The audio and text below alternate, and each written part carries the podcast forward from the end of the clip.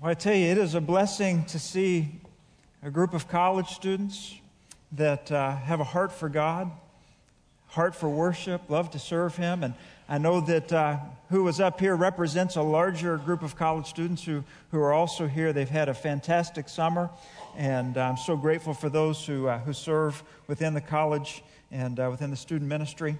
Um, I think on the platform this morning we had Missouri S&T St. Louis Community College and Missouri Baptist University represented. Uh, maybe another one, I'm not exactly sure. Uh, and uh, also, uh, when, when, you think about the, the college ministry as a whole, even many more schools than that. And so we're grateful for each of them. And thank you for leading our worship this morning. Uh, just another thing to add to the list of what we've been able to experience over the course of the summer as uh, one church family together. As Stephanie said at the very beginning, we do want to prepare our hearts and our minds this morning to receive the Lord's Supper together. And so, in a few minutes, uh, we'll be distributing uh, the bread and the juice. And uh, those who are followers of Christ, who, who desire to, to draw near and, and uh, receive communion today, you'll be invited to, to participate.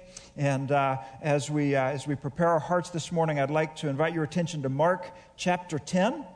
And we'll, we'll begin in Mark 10, thinking about service thinking about that today as we, as we uh, have honored those uh, who serve, uh, but also uh, recognizing that, that we serve a servant king because Jesus himself uh, was a servant. In fact, a suffering Savior uh, is who we serve. And so he has modeled service for us.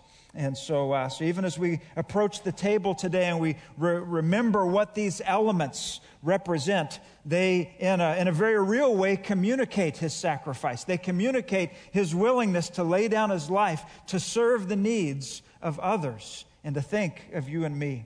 And so uh, begin thinking already about the, uh, uh, the power of what is being communicated in the symbols of the Lord's Supper.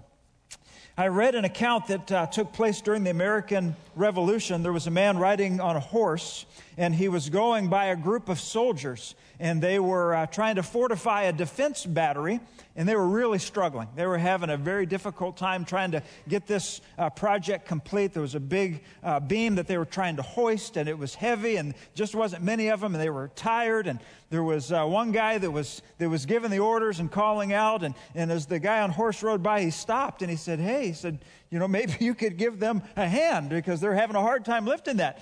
And he said, "Well, I'm a corporal." And so the guy on the horse got off and he said, Well, I'm, I'm very sorry. And he went over and he got next to the, to, the, to the soldiers there and he got up underneath and helped them hoist up this beam and they got it all in place. They finished the defense battery. And as he was leaving, he said, Corporal, sir, I just want to let you know if there's ever a time that you're shorthanded and you can't complete a task, just call for the commander in chief and I'll be glad to come and assist you. That man was, of course, George Washington. And he got off his horse to go and to help in a time of need. And I think about our Savior, Jesus Christ, the King of Kings, the Lord of Lords. What did he do? But he stepped out of glory. He stepped out of heaven into this earth. He thought about the need that only he could solve. Only he could provide what was needed. And he did so in a loving way, in a serving way. And in doing so, he communicated to his disciples then and to his church today that we are to follow his example to be sacrificial servants. And so in Mark chapter 10, we look at a passage of scripture that is really a turning point in his earthly ministry. Jesus is making his final trip into Jerusalem. He is about a week away from going to the cross. And these are the words that he shares, beginning in verse 42. And Jesus called them, his disciples, to him and said to them, You know that those who are considered rulers of the Gentiles lord it over them, and their great ones exercise authority over them. But it shall not be so among you. But whoever would be great among you must be your servant. And whoever would be first among you must be slave of all. For even the Son of Man came not to be served, but to serve, and to give his life as a ransom for many. Here is a lesson that he's giving the disciples that would have been absolutely countercultural to the time. These would have been disciples. In fact, there's examples earlier in the chapter here of, of them looking for a, a prominent position, them looking for a place of honor. And Jesus is saying, Let it not be so among you. We come, I come to serve. Very different thinking from the culture at that time.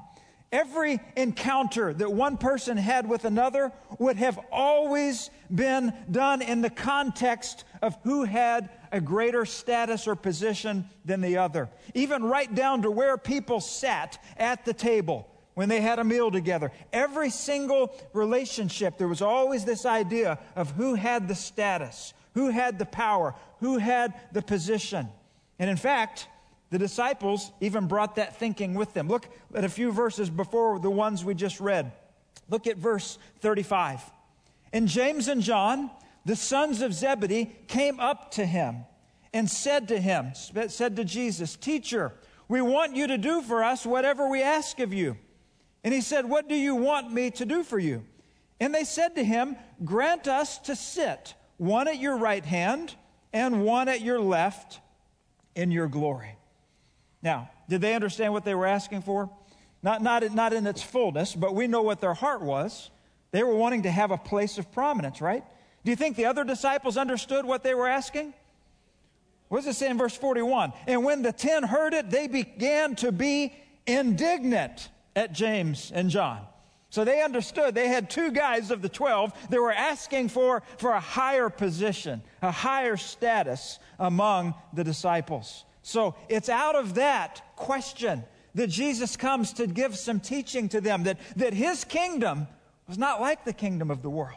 That those who followed him weren't going to be thinking about status and position as those did in the, uh, in the culture that they were living in.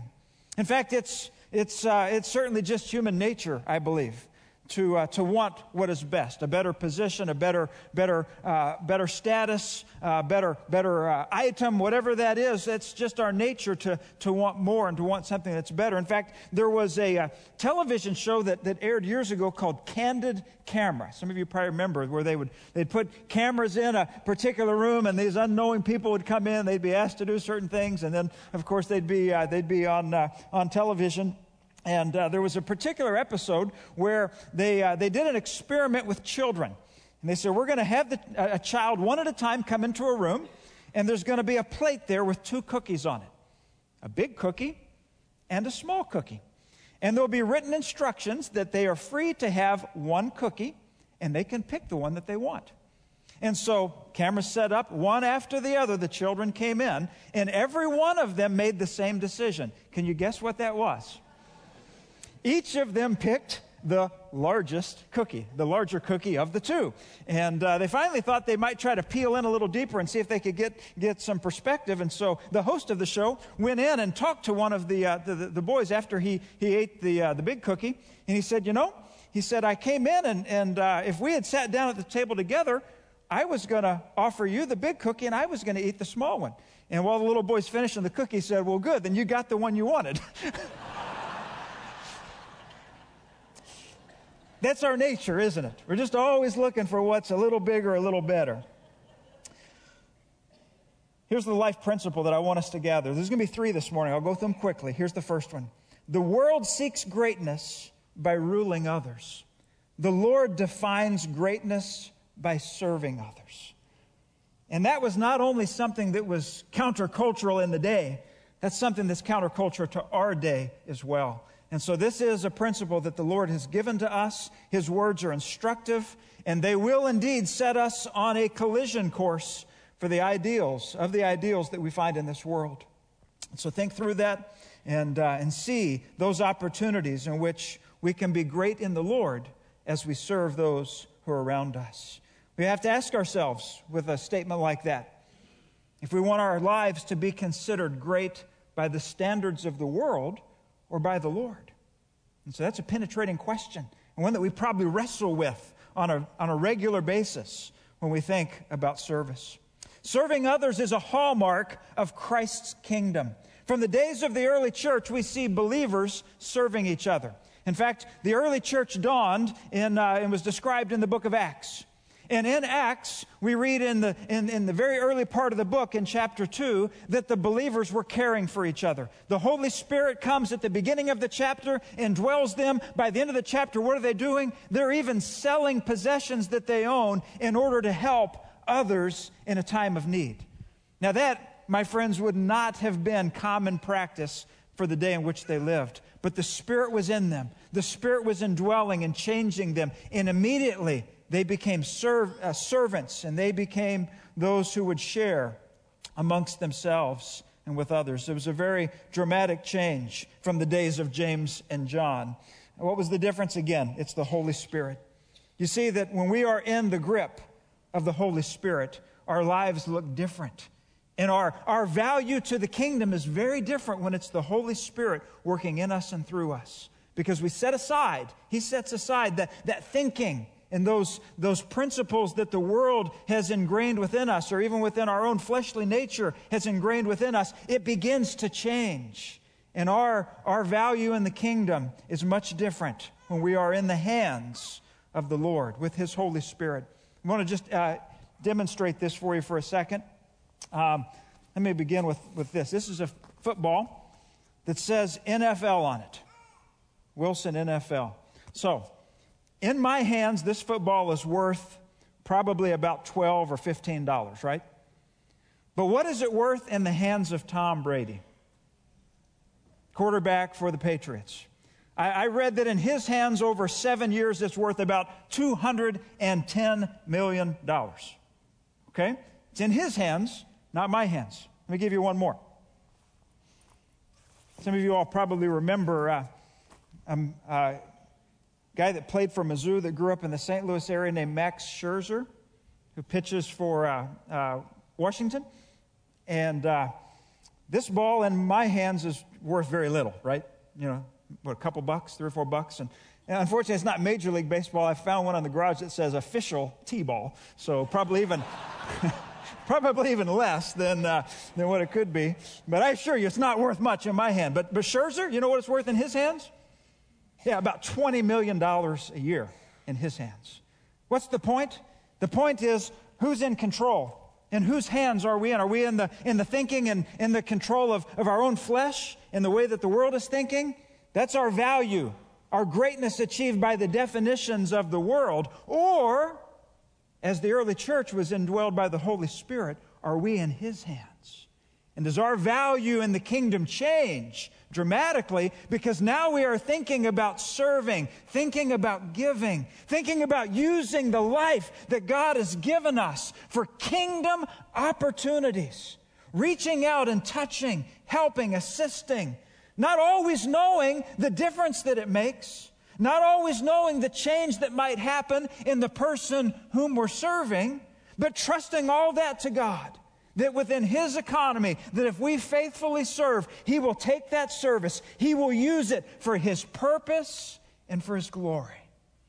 Now, at times, we have the opportunity to see the impact it makes, maybe to a degree, and it encourages us and it strengthens us. But there can be those seasons where we're serving and we're giving and we're helping, and we may not be seeing a difference that it's making. And that's again where we leave it in the Lord's hands. It's the Holy Spirit doing a work through the believer. Let me give you a couple of other examples very quickly. We read from Romans chapter 12 earlier during the appreciation time. And I want to pick up and read verse 3 to you. It says, For by the grace given to me, I say to everyone among you not to think on himself more highly than he ought to think. So here's a, here's a chapter about spiritual gifts, but you know who, that, who I was thinking of in verse 3? I was thinking of uh, James and John, right? Jesus was basically telling them the same thing to not think so highly of themselves. Told the, told the whole uh, group of disciples that. And here, Paul is telling the church in Rome don't, don't think uh, too highly of yourself, but to think with sober judgment, each according to the measure of faith that God has assigned. For as in one body we have many members, and the members do not all have the same function. So we, though many, are one body in Christ, and individually members of one another. So we see again, early on in the development of the, of the church, this idea of many people with a variety of gifts within one body. It goes on to, to speak of these gifts. Verses 6 through 8 give, give a brief list of, of, of gifts of prophecy and service and teaching and, and generosity and leadership and mercy. All of these are given. There's about six different lists of spiritual gifts uh, within the New Testament. This, this is one. There's uh, another one in, in, uh, in 1 Peter. Uh, there's about two or three different lists in the book of First Corinthians. And so there's similarities. Sometimes the categories are structured a little differently. But the bottom line is the church has been given gifts gifts to serve, gifts to, to, uh, to, uh, to complement the work of the body. Here's, here's 1 Corinthians 12, verses 4 to 7. Now there are varieties of gifts, but the same Spirit. And there are varieties of service, but the same Lord. And there are varieties of activities, but it is the same God who empowers them all in everyone. To each is given the manifestation of the Spirit for the common good. So, very quickly, a, a takeaway from this is who is it that is empowering these spiritual gifts? The Holy Spirit, right?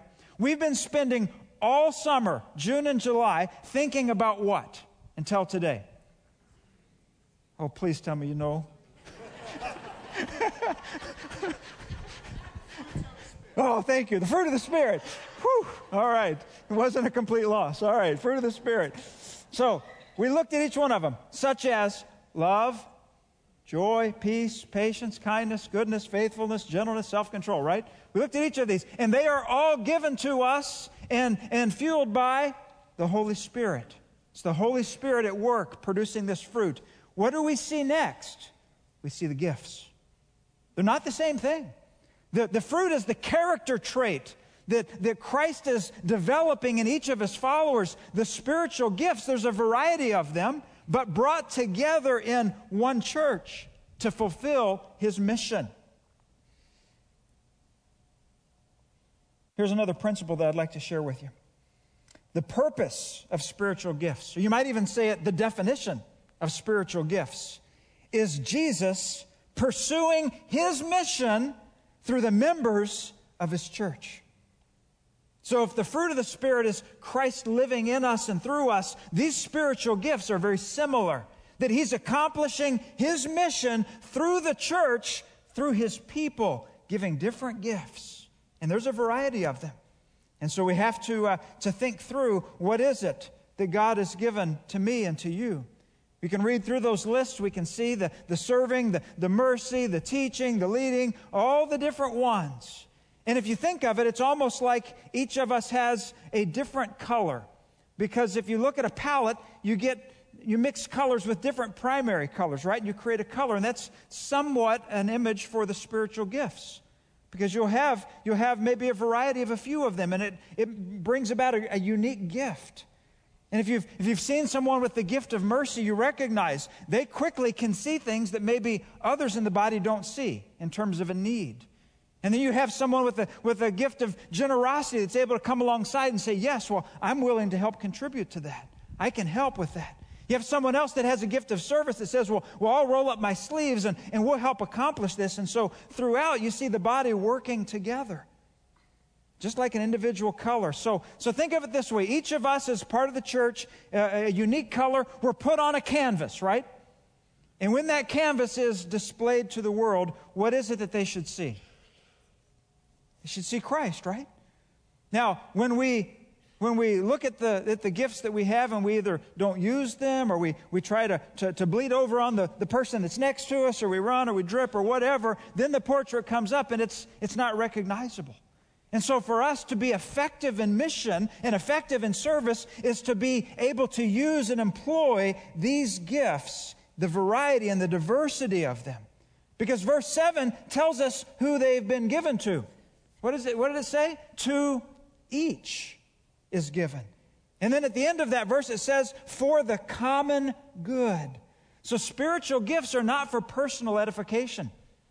Sometimes there's confusion about that. Spiritual gifts are given for the benefit of the body. They are something that are to benefit others, not personal. And so, this is where God is using us to bless and encourage those who are around us. Well, I need to wrap it up so that we can uh, uh, move into the time for, for the Lord's Supper. But I want to share what uh, Jesus said at the end of, Mark, of, the, of the, the section that we read earlier in Mark uh, 10. He said, For even the Son of Man did not come to be served, but to serve, and to give his life a ransom for many. The Lord's Supper table reminds us of the ultimate sacrifice. It reminds us of what he has given by laying down his life. The bread representing his body, the juice representing his blood that was poured out for the forgiveness of sins. It says that he gave his life as a ransom. That's a strong word, isn't it? Sometimes it's translated redeem or ransom. Titus chapter 2, verse 14, uses the same word in the Greek. Jesus gave himself for us to redeem or ransom us from all lawlessness and to purify for himself a people for his own possession who are zealous for good works. Look at that verse for just a second. Thinking about it in light of the cross, Jesus was ransoming us. What is a ransom? A ransom is something that is paid for the release of another. Sometimes when you hear the word ransom, you may think of someone who's been kidnapped, right? You think, well, there's, the, the, the captors are now demanding a ransom. And if the ransom is paid, the ransom becomes a substitute for the person as the person is then released, set free. Think about the spiritual imagery that comes forth when we think about what Christ did. He became the substitute. He became the ransom. He laid his life down for the lives of those who were under the yoke and the bondage of what? Sin. All of us sinners. All of us deserving judgment. In fact, when Jesus was praying in the garden, right before he went to the cross, he said, Jesus, may, or God, may this cup pass from me. What did he mean by the cup? He's talking about a word that was used in the Old Testament to describe the wrath of God being poured out against sin. So as he was on the cross, he was taking the penalty, he was taking the judgment, he was taking the wrath. Did he deserve it? Had he earned that as a sinner? Had he? Of course not. Jesus was not a sinner, he was a ransom. He was a substitute for you and me. Taking that wrath. That's why when he was on the cross, there were different statements that he was making. One of them was, Why have you forsaken me? The wrath of God was being poured out. He was taking it upon himself. And according to Titus chapter 2, he was, in a sense, purifying those who would be his bride. That we would be set free from the bondage of sin and be purified. That we would be set free from, from lawlessness, from sin, and, and we would be purified. And it says that we would then be zealous. And what does it say at the very end? For, for good works. Think about service that, that something is changing within our nature. He lays down his life for us. He takes that penalty and we begin to change. We've been set free from the bondage of sin, which is death. And we've been given what? New life. We've been given forgiveness. We've been put on a new direction. So there's the principle that I want to close with. The cross creates a new position out of which comes a new mission, and that is servanthood. Servanthood. Because that ransom, yes, it set us free, it paid that price. There was an exchange being made for our sin, but there was also a new nature, His nature, that would be living through us by His Spirit. He's telling us that forgiveness is available, that a new life is possible. So, as we've thought about service this morning, we've thought about servanthood, let us turn our complete and total focus upon what Jesus accomplished on the cross. And so I invite you this morning to come, to hold within your hands two symbols of his sacrifice the bread, which represents his perfect body, and the cup, which represents his blood. So, this time I'm going to ask the deacons if they would to begin to make their way forward. They are going to, uh, to be serving the Lord's Supper to us, reminds us of what He has done. I invite anyone who would like to participate to do so, but do so in a, in a manner that understands what this means, because it says in 1 Corinthians 11 Whoever eats the bread or drinks the cup of the Lord in an unworthy manner will be guilty of sinning against the body and blood of the Lord. A man ought to examine himself before he eats of the bread and drinks of the cup. For anyone who eats and drinks without recognizing the body of the Lord eats and drinks judgment on himself. So, as the deacons serve this morning, you'll notice that each cup has two cups. The bottom is the bread, and then you'll see the, the juice there as well. So, make sure you grab both elements at once. They're stacked.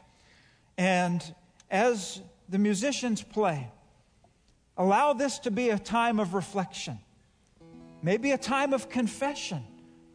If the Lord identifies something within you that, that, that you've held on to, may you be able to give back to Him. Maybe there's a grudge. Maybe there's a stronghold. Maybe there's something that, that, that, is, that is causing bitterness within your, your heart towards another. I encourage you to take this opportunity to lay it down being reminded of what Christ has done and, and laying his life down as the sacrificial servant. 1 John 1 9 says, If we confess our sins, he is faithful and just and will forgive us our sins and purify us from all unrighteousness. So take time there in your seat to pray. And then, after everyone's been served, we'll pray together as a church family before we uh, receive the elements together.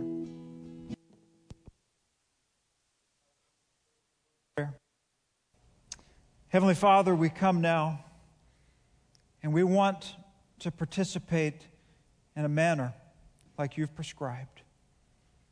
And we'll be the first to admit that none of us are worthy to receive what is represented here with the bread and the cup.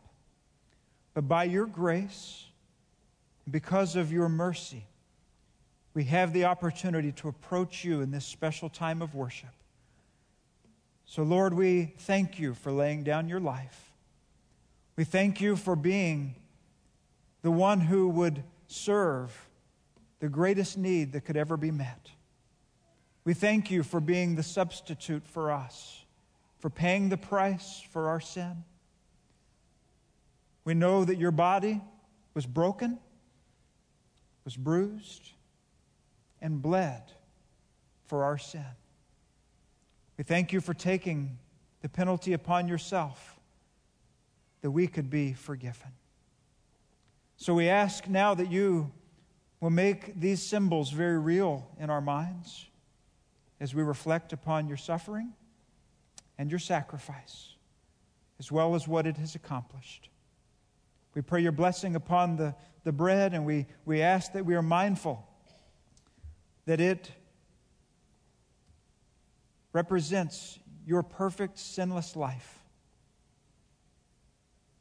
And for this cup that represents your suffering and your bloodshed, there was, again, the, the, the, the penalty, the payment that was made for us.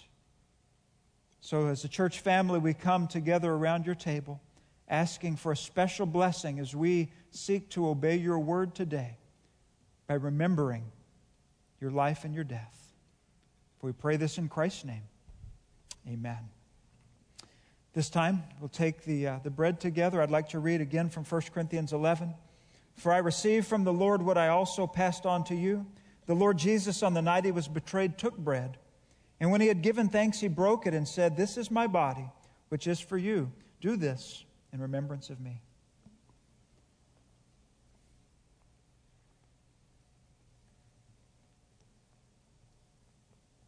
In the same way, after supper, he took the cup, saying, This cup is the new covenant in my blood.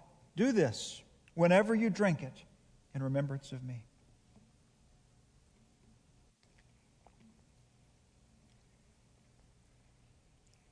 And it goes on to say, For whenever you eat this bread and drink this cup, you proclaim the Lord's death until he comes. We live in light of his return. And we live knowing that He continues to provide because He is indeed a risen Savior and one whom we continue to worship. At this time, we're going to have a, a, uh, a response time. And uh, the ushers are going to come, they're going to receive the offering. I believe we're also going to take up a benevolence offering at the doors after the service to help with needs within our church family or community. And so think about that as well as we, uh, as we give this morning. I also want to invite the prayer and encouragement team, if they would, to make their way over to the side tables. Because today we've covered a lot of ground. And uh, there may be some among us that say, I, I want to know this Lord. I want Him to be my Savior. And today can be a day for you to trust in Jesus, to know Him, not, not in, a, in the form of a religion, but in the form of a relationship. And so those team members that are over there will be ready to talk with you about that. Maybe you'd like to, to formally join the church, or maybe you would like to be baptized. We're going to have a baptism service in just, uh, uh, actually, I believe next week. We have another one uh, scheduled. So uh, it's not too late if you'd like to, uh, to be baptized. Uh, speak with the members over there. Or maybe you've come and you have a heavy heart and there's something in your life that you'd like someone to, to pray with you about. These team members will be ready to receive you either during the song or after, uh, after the, uh, the song is over. You can stop by and see them. Let's bow as we ask a blessing upon this offering. Father, we thank you again for the time of worship today. And we know that even as we give today, that this is also a, a part of our worship knowing that you have provided and you have given to us, and we now are able to give back in tithes and offerings. May you bless what is given today. May you use it for your glory and for your purpose, for your mission in this church and around this world. For it's in Christ's name that we pray. Amen.